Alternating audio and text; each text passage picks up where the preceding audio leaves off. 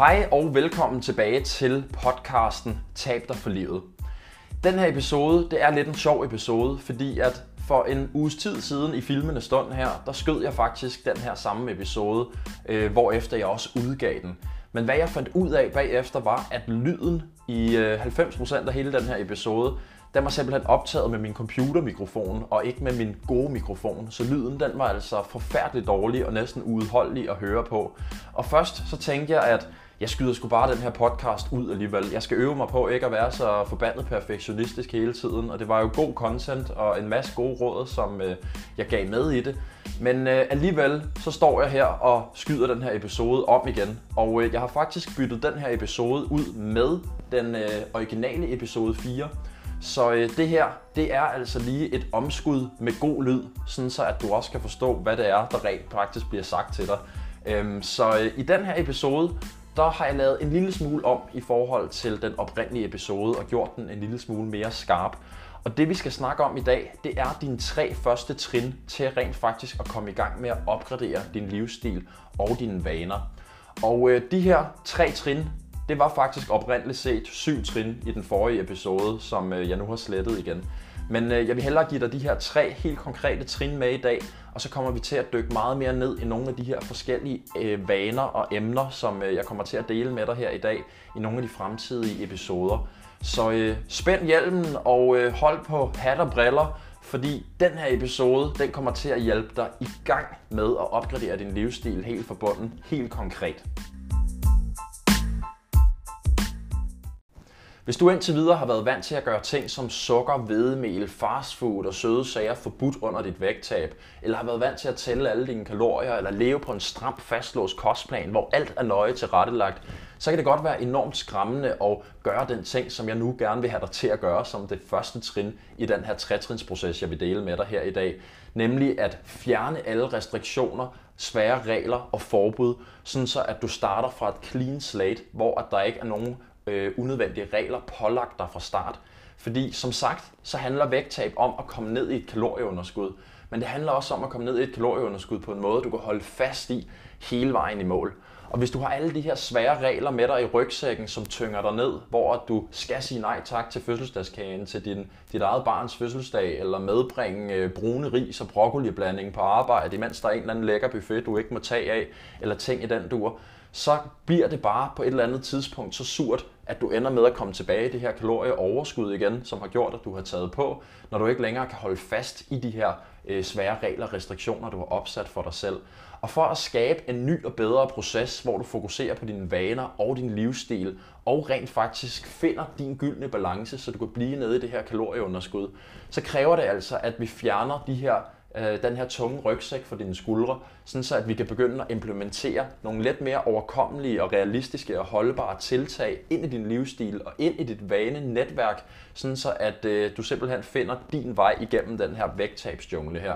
Og som sagt, så kan det godt være utrolig skræmmende det her med at give slip på de her regler og de her restriktioner og de her forbud, fordi hvad nu hvis at jeg lige pludselig ikke har gjort sukker forbudt, eller slik forbudt, eller fastfood forbudt, kommer jeg så ikke bare til at overspise helt vildt i det, og kan jeg nogensinde stoppe igen?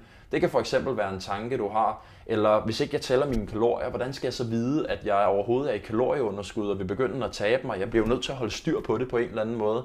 Men i forhold til det, for eksempel med, at du er bange for at falde helt vildt i, hvis sukker lige pludselig er okay at spise, at du lige pludselig gerne må spise slik, og det ikke længere er forbudt, så er det noget, som du har taget med dig fra et tidligere vægttabsforsøg, hvor at sukker netop var forbudt, og når du så netop faldt i på et tidspunkt, fordi at det var for svært at gøre alle de her ting, ulovlige for dig selv at spise på lang sigt, så har du selvfølgelig været vant til at tænke sådan, ej, nu faldt jeg i, pis, nu ødelagde jeg det hele, nu kan jeg lige så godt bare spise resten af den her slikpose og starte forfra på mandag, og så ruller lavinen ellers af dårlige valg. Men når alt det her, alle de her restriktioner er væk, så får du friheden til at tænke, nu har jeg spist en halv slikpose. Det er okay for mig at spise, der er ingen skade sket. Jeg tror sgu, jeg lægger den her slikpose væk, og så hopper jeg direkte tilbage på vognen. Og det er altså en helt ny måde at tænke på, når at du spiser nogle af de her kalorieholdige ting, i stedet for den her tankegang, hvor du begynder at slå dig selv oven i hovedet og ryge ind i en ond nedadgående spiral, hvor du kun tager endnu flere dårlige valg. Og i forhold til det med kalorietællerien, hvis det for eksempel er en bekymring for dig, så vil du også hurtigt finde ud af, at hvis du begynder at opgradere din livsstil og dine vaner på den helt rigtige måde, så vil du rent faktisk begynde at tabe dig, hvilket egentlig er en meget god indikator på, at du er i kalorieunderskud.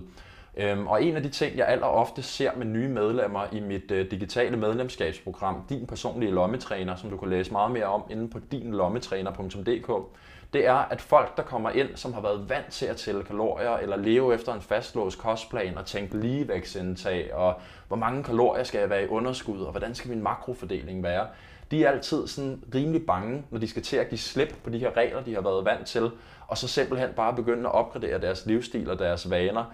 Men det de så også oftest finder ud af, når der er gået en uges tid, det er, at de har sgu ondt lille med tabt mig. Jeg havde for eksempel et nyt medlem her for et par dage siden, som lige gav en opdatering efter sin første uge, hvor hun ikke havde talt kalorier for første gang i 100 år, og hun havde altså tabt 2,4 kilo, imens hun havde givet slip på alle de her regler. Og det er også det, som du vil komme til at opleve, når at du simpelthen vasker tavlen ren, fjerner alle de her restriktioner og svære regler og kaloriematematik, og så simpelthen giver dig selv muligheden for at implementere de vaner, der giver mening for dig på lang sigt, sådan så du kan komme ned i det her kalorieunderskud på en måde, du kan holde fast i hele vejen i mål. Og det her, det kommer vi til at snakke meget mere om i nogle senere afsnit, men lige nu, så er det første trin, jeg vil give dig videre i forhold til, hvordan at du helt konkret kommer i gang med at opgradere din livsstil og dine vaner, fordi du bliver nødt til at gøre det her som det første, ellers er der ikke nogen af alle de her andre ting, som vil give mening for dig. Det næste trin, jeg vil give dig med her i dag, det kører direkte ud af det her første trin 1. Og det er noget, som jeg har snakket om cirka 1 billiard gange før, men vi siger det lige igen, fordi at det er så vigtigt, at du rent faktisk implementerer det her. Ikke bare forstår det på et logisk plan, men at du rent faktisk implementerer det ind i dit eget hverdagsliv og i den måde, du lever, tænker, spiser og træner på.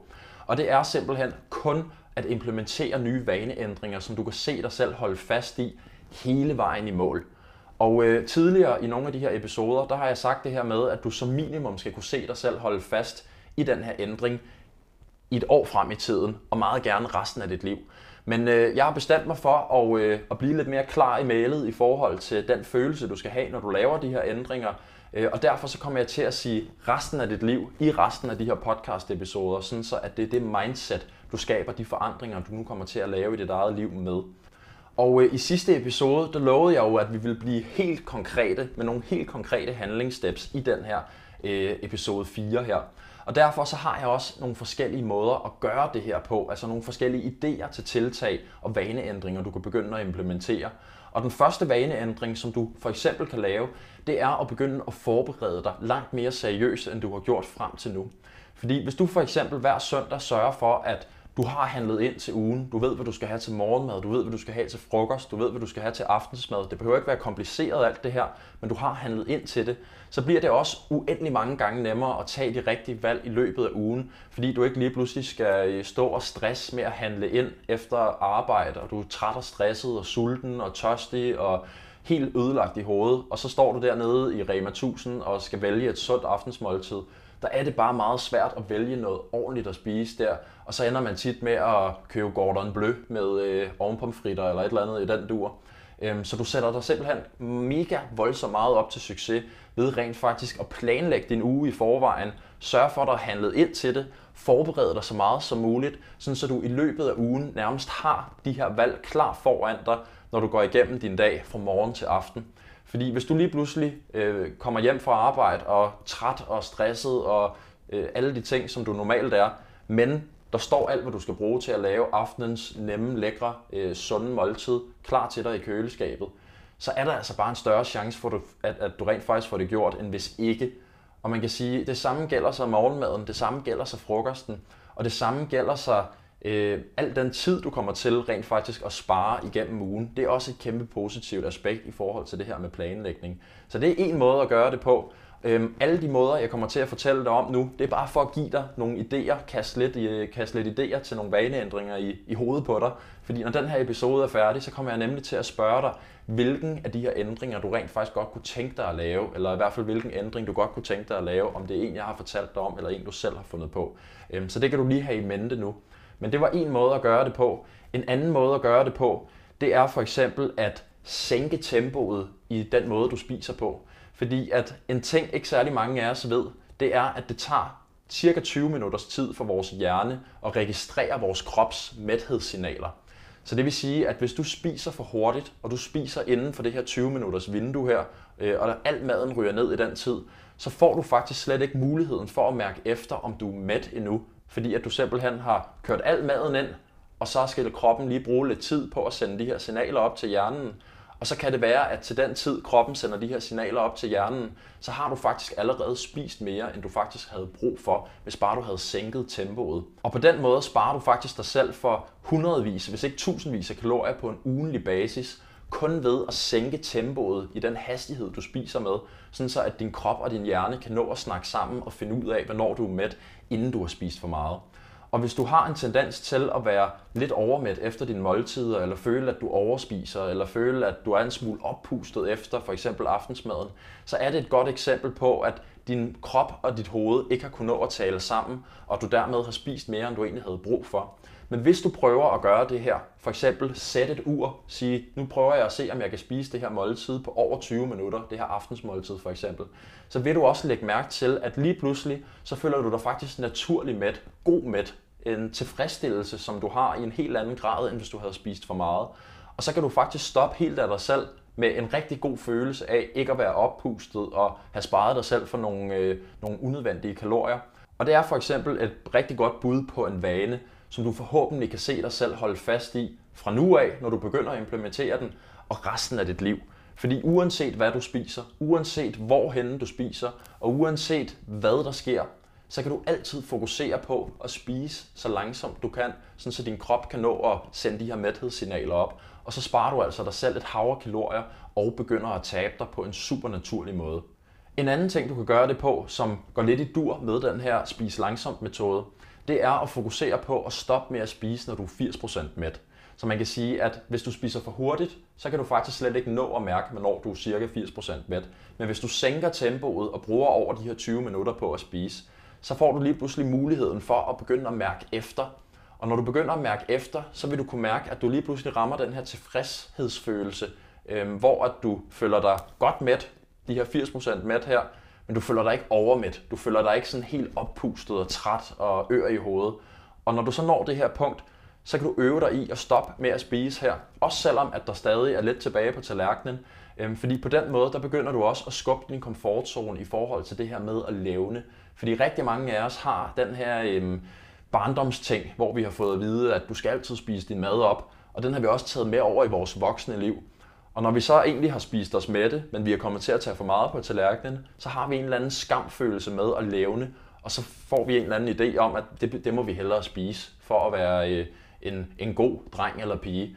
Men når du begynder at fokusere på den her vane med at spise langsomt og forsøge at stoppe, når du er 80% mæt, så vil du også få skubbet din komfortzone i forhold til at finde ud af, at der sker faktisk ikke noget ved at lave det sidste mad. Det er kun en fed succesfølelse og en super god måde at reducere nogle kalorier på, så du kan komme ned i det her kalorieunderskud. Og igen, ligesom med de andre to vaner, det her med at forberede sig, det her med at spise langsomt, så er det her med at stoppe, når du er 80% mæt, forhåbentlig også noget, du kan leve med resten af dit liv, hvis du finder ud af, hvor meget det rent faktisk giver dig, i forhold til, hvor meget det tager fra dig. Den næste ting, jeg gerne vil give dig med her i dag, det er lidt mere sådan en, hvad skal jeg helt konkret spise ting, hvorimod at det her med at spise indtil 80% mæt og spise langsomt, det er spisevaner. Det vil sige, dem kan du tage med dig uanset hvad du spiser resten af dit liv, uanset hvor du spiser henne, uanset dine omstændigheder. Du kan altid spise langsomt, sæt farten lidt ned og prøve at se, om du kan stoppe, når du er 80% mæt. Det er også det, vi kalder mindful spisning. Og den her allerførste vane, du fik med at forberede dig mere, den er simpelthen bare for at sætte dig selv op til succes ved, at du rent faktisk har muligheden for at tage alle de her gode valg i din travle hverdag. Men den her ting, jeg gerne vil give dig med nu, det er en konkret kostvane. Og den er egentlig super simpel, og den går ud på at spise mest mulig mad, med lavest mulig kalorietæthed langt størstedelen af tiden. Og jeg siger det lige igen, spis mest muligt mad med lavest mulig kalorietæthed langt størstedelen af tiden. Og måske tænker du, lav kalorier, hvad for noget, Christian? Men det går egentlig helt simpelt bare ud på, at langt størstedelen af det mad, du spiser i løbet af dagen, det skal have den lavest mulige kalorietæthed, sådan så at du kan få lov at få store mængder mad for ikke særlig mange mængder kalorier. Fordi på den måde, så kan du fylde mavesækken op og blive mæt og glad og blive fyldt med energi, imens du altså er nede i det her kalorieunderskud, som du vil tabe dig af. Så hvad er mad med lav kalorietæthed? Jo, man kan prøve at sige det på den måde, at vi har en tallerken. Hvis vi nu skal finde ud af, hvad skal vi putte på den her tallerken for at få en lavest mulig kalorietæthed og en størst mulig mængde mad, så kan vi inddele den på den måde, at 50% af tallerkenen, den er reserveret til grøntsager af en eller anden art. Fordi i grøntsager, der kan du få en gigantisk mængde for nærmest ingen kalorier.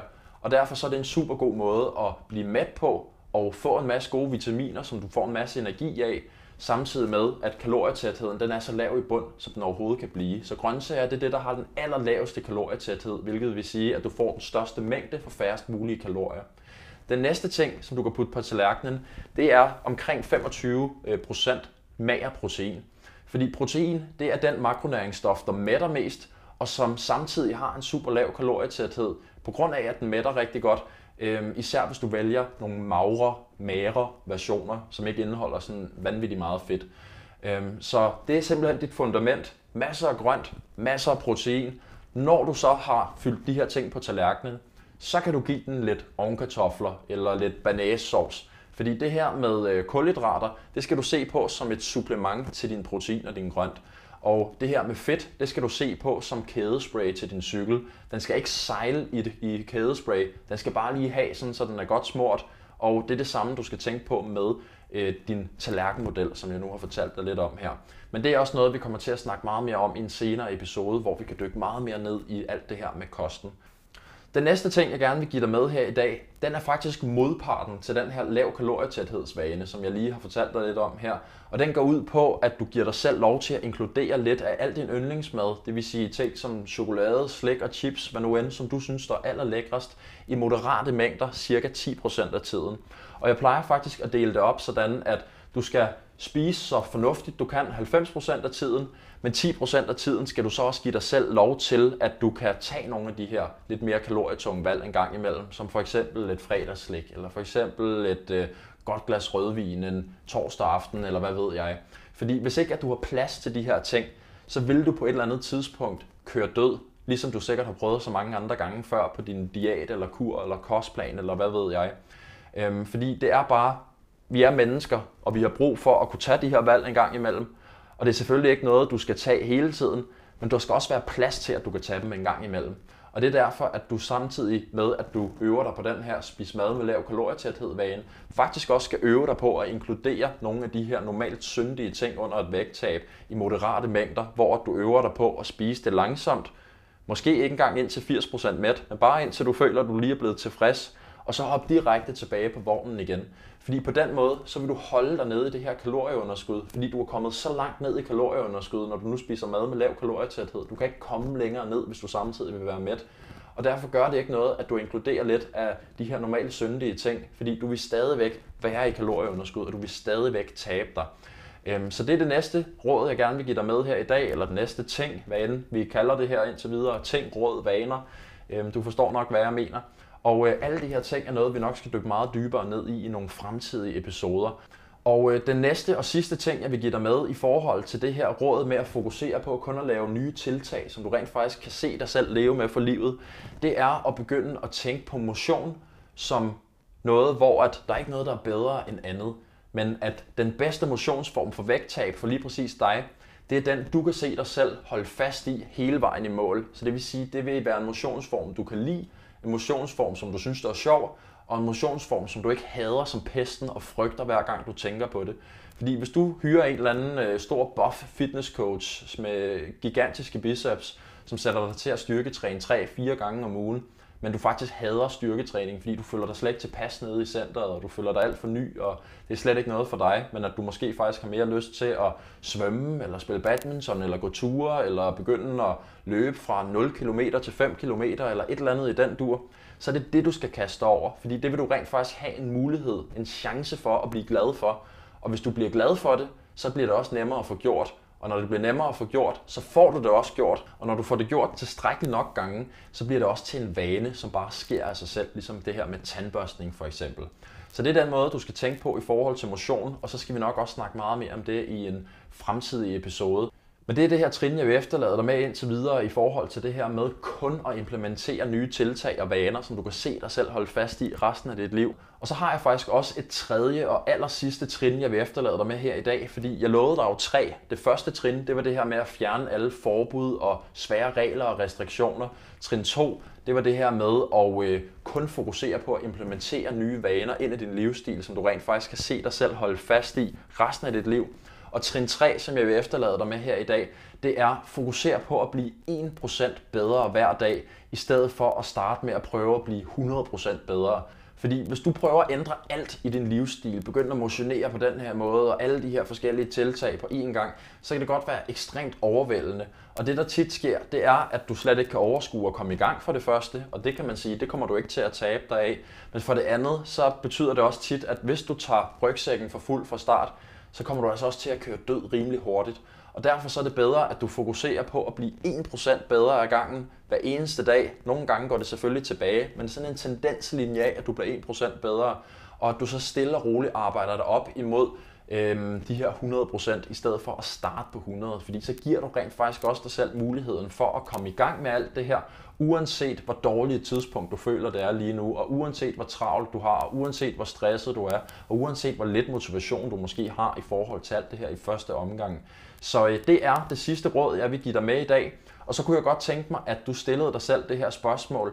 Hvad er én ting, du kan begynde at gøre i dag, som du kan se dig selv gøre til en livsstil resten af dit liv, og som vil lige så stille og roligt bevæge dig 1% i den rigtige retning? Hvad kan det for eksempel være? Og du kan både vælge nogle af de her ting, jeg har fortalt dig om her i dag, men du må også meget gerne komme på noget selv, hvis du føler dig et eller andet, som vil passe endnu bedre til dig. Og når du så har fundet ud af det, så kunne det være mega fedt, hvis du gad tage et screenshot af, at du sidder og lytter til den her podcast nu. Gå ind på Instagram, upload det til din story, og så skrive henover med tekst, hvad er det, du har tænkt dig at gøre. Og så tag #fitnessformularen, #fitnessformularen må det være. Jeg er ret ny til alt det her Instagram. Men så ser jeg din story, og så reposter jeg den inde på fitnessformularens Instagram. Og så kan det her symbolisere din start på din nye rejse med det her ene lille bitte trin, du vil tage her i dag.